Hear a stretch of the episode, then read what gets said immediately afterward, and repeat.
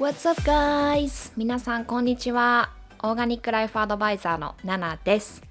皆さんいかがお過ごしでしょうか？いつもポッドキャスト聞いてくださってありがとうございます。毎週木曜日、日本時間で金曜日ですね、ポッドキャスト更新中です。オーガニックライフスタイルっていうありのままの心地よく自然に生きるライフスタイルのコーチングをしているのですが主に食や健康美容マインドセットをメインにこちらのポッドキャストではお話ししています。アメリカカリフォルニアロサンゼルスからナナがお送りしております。皆さんもうポッドキャストの購読はお済みですか？購読すると毎週自動的に新しいエピソードがダウンロードされます。ドライブ中や電車の中家事をしている時料理をしている時リラックスしながら聞いてくださいね。はい皆さん今週1週間はいかがでしたか？ちょっとだいぶ更新が遅くなってしまいごめんなさい。先週はスキップさせていただきました。えっ、と3月に入ってですねもう仕事会社のこと家のこと引っ越しのこと永住権のことみたいな。もう本当にやることが多すぎて。でもまあスーパー充実してたんですけども。ねなんかこう多分やりすぎて頭からねポンポン物事が抜けていってしまって。本当にあのースタッフには迷惑かけるわ。もうやばいなスローダウンしようと思ってちょっと2日ほどねゆっくりしていたんですけども。もうなんか結構ふぬけ状態で。でなんか続けて毎日続けて書いているインスタの投稿も全然書けなくて。そう。でポッドキャストもごめんなさい撮れませんでした。なんかねここではやっぱりみんなのためになることだったりやっぱそれをこう与えることみんなにこうギブすることで私自身もそこにこう幸せをあの感じたりとか成長できたりとか学ぶことができるみたいな。でその循環が私はとっても好きででとっても大切にしていて、うん、でもなんかこう私自分自身に余裕がないと やっぱりねみんなに与えることもできないなってこう気づいてちょっと立ち止まってました。なんかそんな時間も大切だったのかなとか思うんですけどもうん。まあそんな中ですねこう私と真逆の考えの、まあ、パートナーはもうとにかく前に進みたい進みたいな人でまたそれがこうプレッシャーになって私の中でねなんかねもやもやもやっていうかなんかもうたくさんとりあえずぶつかって話し合ってでまあ2人がね納得いく位置を見つけたので、まあ、結果結果良かったんですけども、まあ、というわけで私はやっとこのポッドキャストをあの撮れています。はい、あの楽しみにしていてくれた皆さん本当にありがとうございます。なんか最近ポッドキャスト聞いてますとか勉強になりますとか伝え伝えん？伝えてくださることがすごく嬉しくて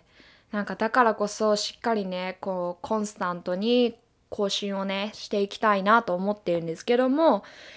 なんかねその何て言うんだろうな更新することっていうのが優先第一優先になってしまっては何て言うんだろうな更新の頻度だけを気にして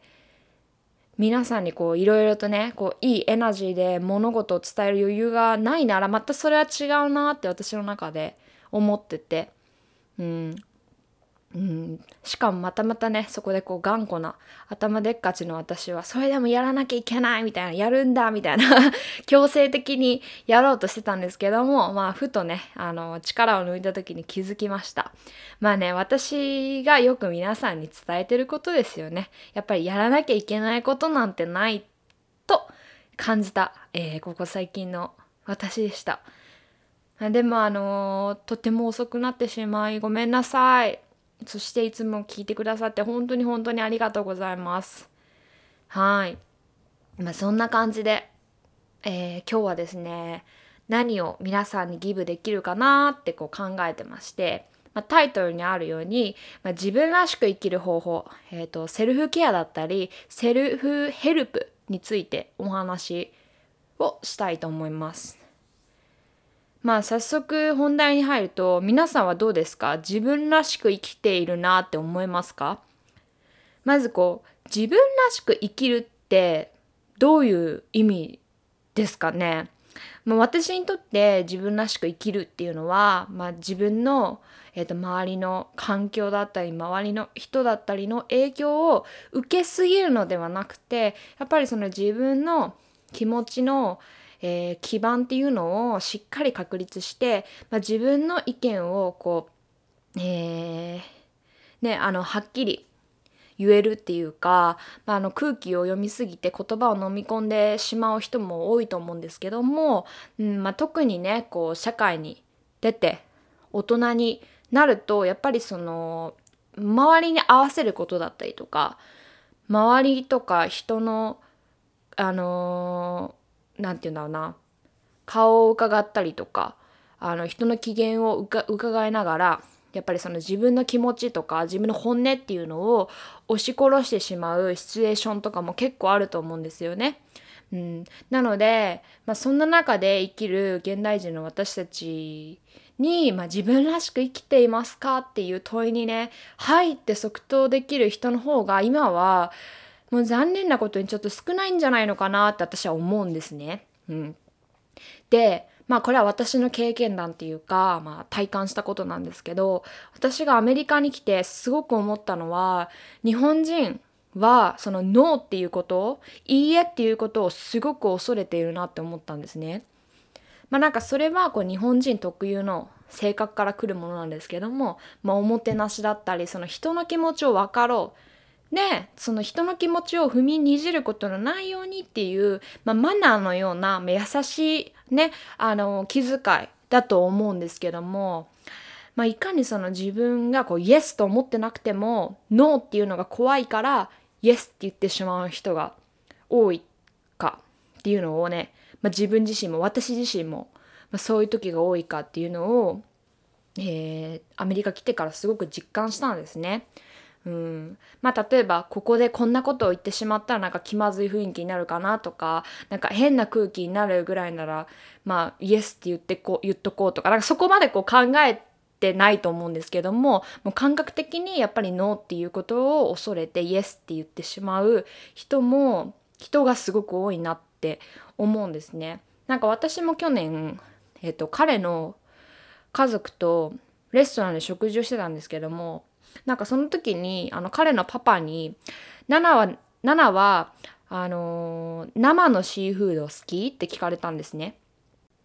で私そんなに生のシーフード好きでもないんですけども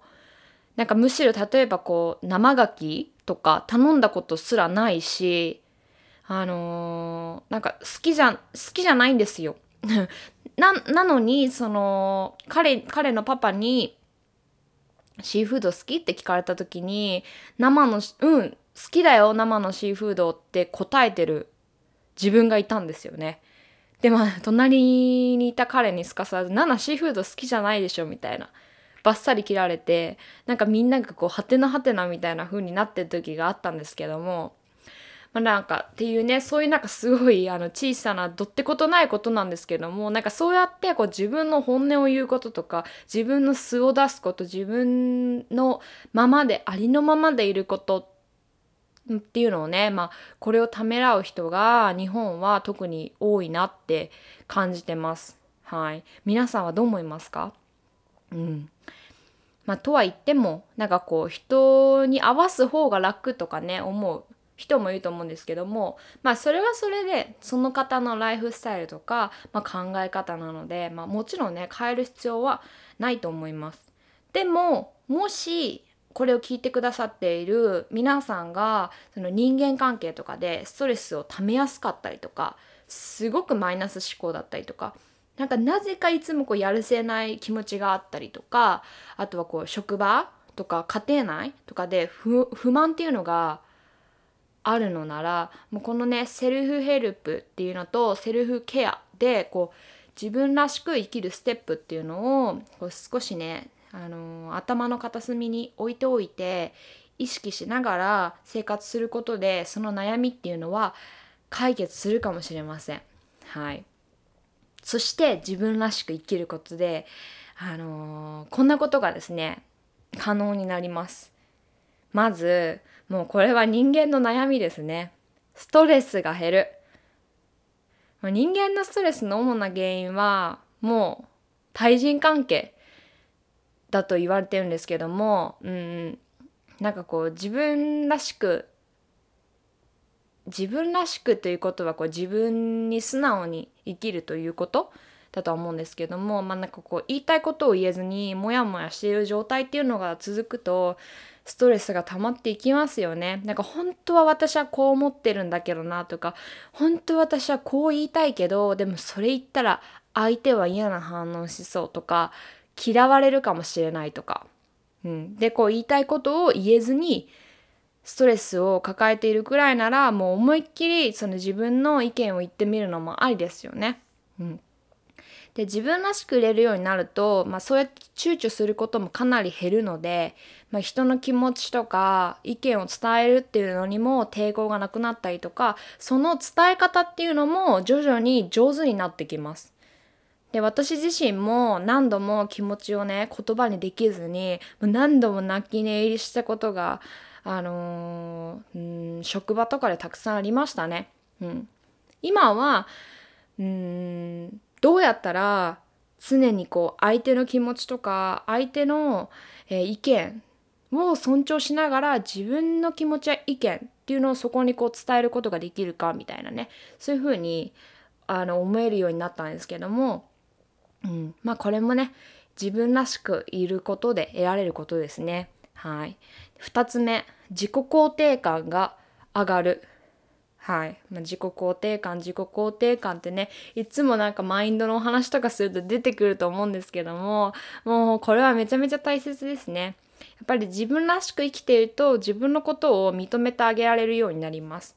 まあ、自己肯定感ってまあねよく言うと思うんですけどもまあえっと自分のことを好きでいれるありのままの自分のことを好きでいれるまあそう言ったら伝わりやすいですかね。なんかこう自分らしく入れる人は自分のことがね好きだっていう人がほとんどです。でも逆を言うとその自分らしく入れない自分を出せない人は自分のことが嫌いとか自分のことに対して無関心とかそういう人がねとっても多いなって思います。まあ、例えば、うん、伝えたいこととか言いたいことがあったのにその一言目がなかなか言い出せずにどんどんこうね話が進んでいってしまって、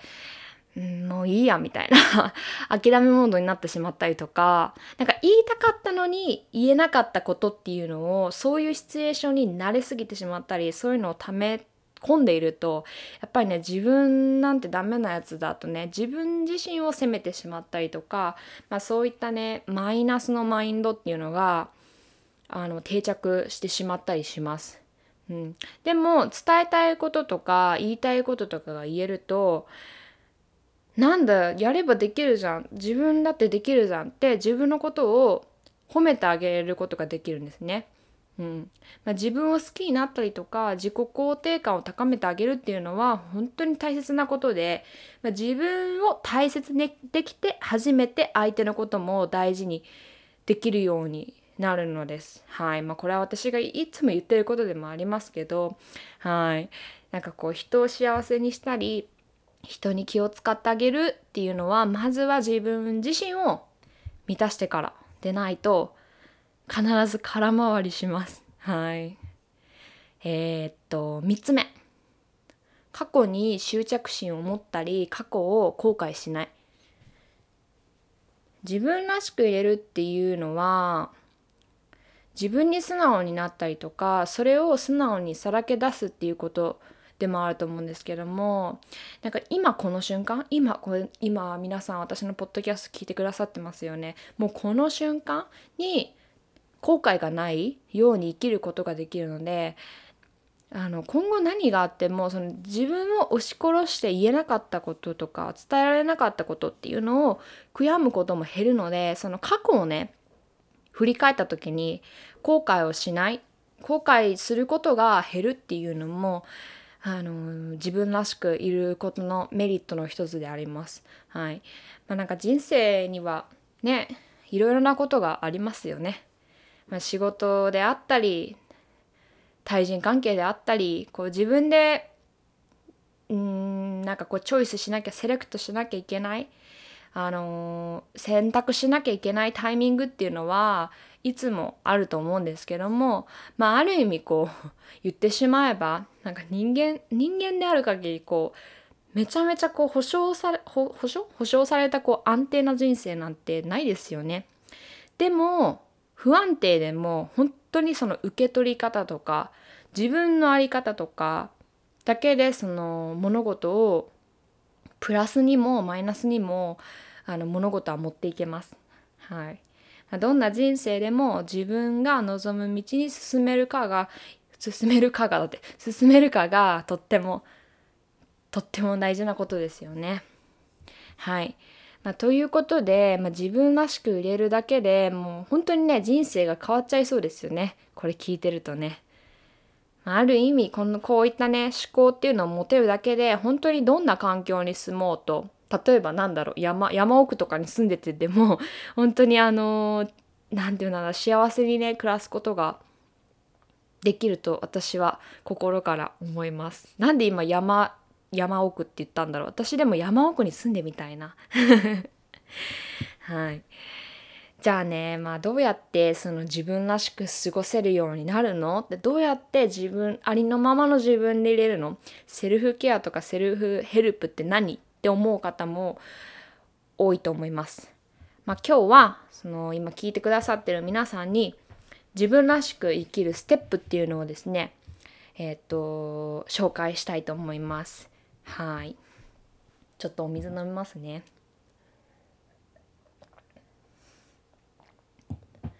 まず一つ目、えー、自分をちゃんと理解していますか？自分らしく生きるためにはまず自分を知ってあげることが第一条件です。例えば人と仲良くなる時にあなたはその人のことをよく知った上で、まあ、尊敬だったりとか信頼の気持ちっていうのを、あの、浮かべることができた上でその人とね近い距離になったりとか親友になったりとかすると思うんですけどもその感覚っていうのはその自分自身に対しても全く同じことです。うん、例えばあなたの好きなことって何ですか？とかあなたの強みや弱みって何ですか？とか自分に対して自分自身の質問に対してささっと自分自身で答えられない人はまず自分のことを知らない自分のことを理解していない。もうその可能性がめっちゃ高いです。はい。まあ、なんかそういった人はこう自分らしくなろうとするねことはある意味こう何て言うんだろうな無理を強いるっていうか空回りしてしまうのでその前にしっかり自分を知ってあげることをしてください。もう本当に些細なことでいいんですけども自分は何が好きなんだろうとか好きな食べ物なんだろうとかどんな時私はよく笑ってるかなとか心地いいかなとか逆に自分が苦手なものとか嫌な瞬間って何だろうとか思わず避けてしまう瞬間ってどんな時だろうとかそれは何でだろうとか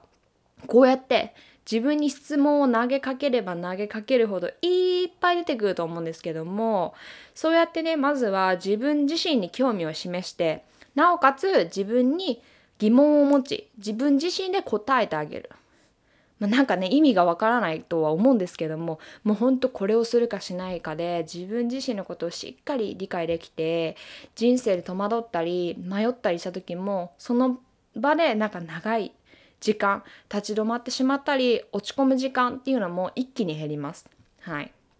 なので向き合うだけで人生がそんなに変わるなら自分へのね問いかけをしてみるしかないですよね。そう思いませんか？はい。2つ目。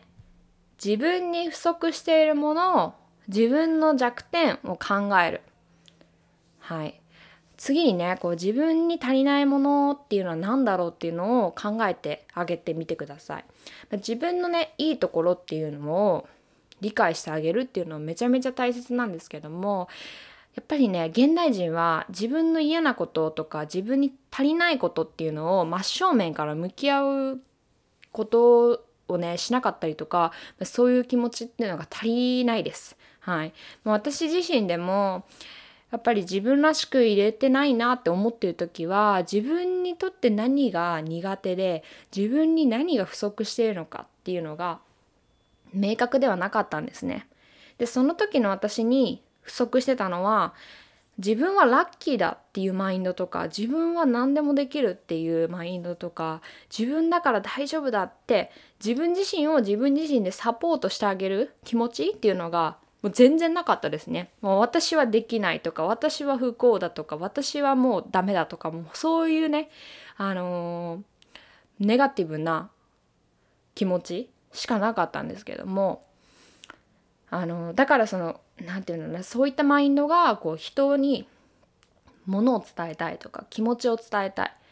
何かを言いたいっていう時にやっぱり自分自身でもその自分自身の気持ちっていうか自分自身のことを尊重してあげてることができなかったからもういつもいつもその言えず伝えられる伝えられずなんかモヤモヤしてなんかねあのーうーん泣き寝入りみたいなのが当たり前なような感じでした。うん、特にねその自分らしく生きるためにはまあ発言力だったりとか決断する力っていうのがめちゃめちゃ大事になってくるんですけども、まあ、そのためにはその自分の良さと自分の弱点自分に足りないものっていうのをしっかり理解してあげることが、えー、大切ででそれをねしてあげることで必ずね自分のあの発言とかっていうのにも必ず現れるんですねそれが。あの何て言うんだろうなこう自分の弱点とか自分のあの足りないところっていうのを分かってあげないで向き合ってあげないであのそんな状態でこう発言をするだけだったらある意味ねわがままと紙一重になってしまうのでもう必ず自分が自分にはこれが足りないなって思っている部分をちゃんと知って受け入れてあげること、うん、それもねめちゃめちゃ大切ですね。はい、えー、3つ目。自分の個性やカラーを出していく。はい。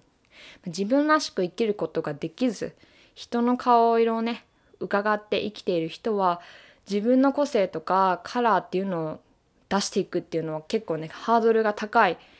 風に思うと思うんですけどもまあでもそんな人こそこう力んでいる力を抜いて自分の気持ちを優しくね人に伝えたりとかして心に溜め込むものがない心もすっきりしてる方が人付き合いだったりまあ、職場での対人関係だったりっていうのもだいぶね気が楽になると思うんですよね。うんまあ、いきなりねそのうん性格を変えるとか思考を変えるとか、あのいきなり変わるっていうのはなかなか難しいので徐々に自分を出してあげる。自分のカラーを出してあげるっていうのをねしていくといいと思うんですけども例えばうん休みの日休日の朝。例えばですよ今日は何着ようかなとか今日の髪型は何にしようかなとか考えた時にそのあなたが好きな服を好きなカラーを好きな髪型を、えー、人の目を気にせずに選べたらどうでしょうかまね、めちゃめちゃ単純なことめちゃめちゃちっちゃいことではあるんですけどもなんかそういった単純なこともうーんなんかできなくなっている現代ではありますよね。例えば着るものだったり髪型だったりその外見っていうのもこう人によく見られようっていうのが第一優先になってるから本当の自分のカラーとか自分の個性だったり自分が本当に好きなものっていうのが後回しになってしまっている。うん、まあそれがねあめっちゃそれ私だって思うなら自分がね好きと思うものをチョイスすることそれをぜひ意識してあげてそのチョイスする自分をあのぜひ許してあげてほしいんですよね。うんまあなんか今洋服をねこう例に挙げてますけどもなんか人の目が気にならなかったらどんな洋服を着たいですか？なんかそういった些細なことでも自分のカラーとか自分の個性っていうのを優先してあげる日々のちっちゃいね選択肢っていうのがあのあなたの伝えたいこととか発言力とか自分らしくいるっていうことにあのつながっていくんですね。もうこれは確実に言えます。本当に小さな小さな日々の選択肢が大きな変化を生み出すんですね。はい、えー、最後。気持ちをはっきり伝える、えー、最後は、まあ、自分らしくあるためにその人にね自分の気持ちをちゃんと伝えられるようになることがまずは大切なのでやっぱりねそこは一歩あの勇気を踏み出すっていうことがあの必要になってくるんですけども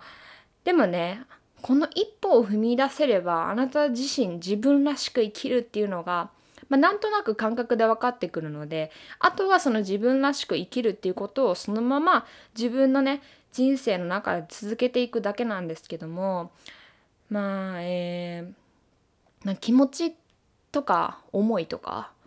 意見っていうのがうまくね今後伝えられないシチュエーションがあったとしてもあのそれをね自分の中で否定することなく受け入れてあげたりとかあのー、例えばなんだろうこう自分ができたことに対しては自分に対して花丸をあげて自分ができなかったことに対してはあのー、許しと受け入れをしてあげる、うん。まあね、そういうこう自分が取った行動があと発言が、まあ、どんな形であれもう必ずその自分を成長させるものになります。はい。ちょっと難しいかな。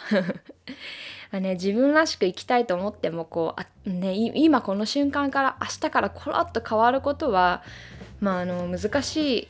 かもしれませんでもさっきも言ったんですけどもこうちっちゃいね変化っていうのを積み重ねていくことで自分らしく生き生きていける、ね、日が必ず来ます。はい自分らしく生きたいなってそうふとね思うのなら自分らしく生きてみようって是非今この瞬間心に誓ってみてください。チャレンジしてみてください。はい。こんな感じで今日のポッドキャストのエピソードは終わりです。終わりですとか言って初めて言ったんですけどどうでしたか？みんなねなんか自分らしくいることとかなんかうーんその性格思った人だけとかその星に生まれた人たちができることだと思ってるんですけどもみんな私たちみんなそれぞれ自分らしく入れるあのポテンシャルっていうのは持ってるのでもっとね自分のことを信じてあげてほしいなって思います。はい。じゃあ最後まで今日も、えー、聞いてくださってありがとうございました。また来週ん？来週？今週？来週来週か。1週間も素敵な1週間となりますように私もこちらから願っております。それではみんなまたね。バイバーイ。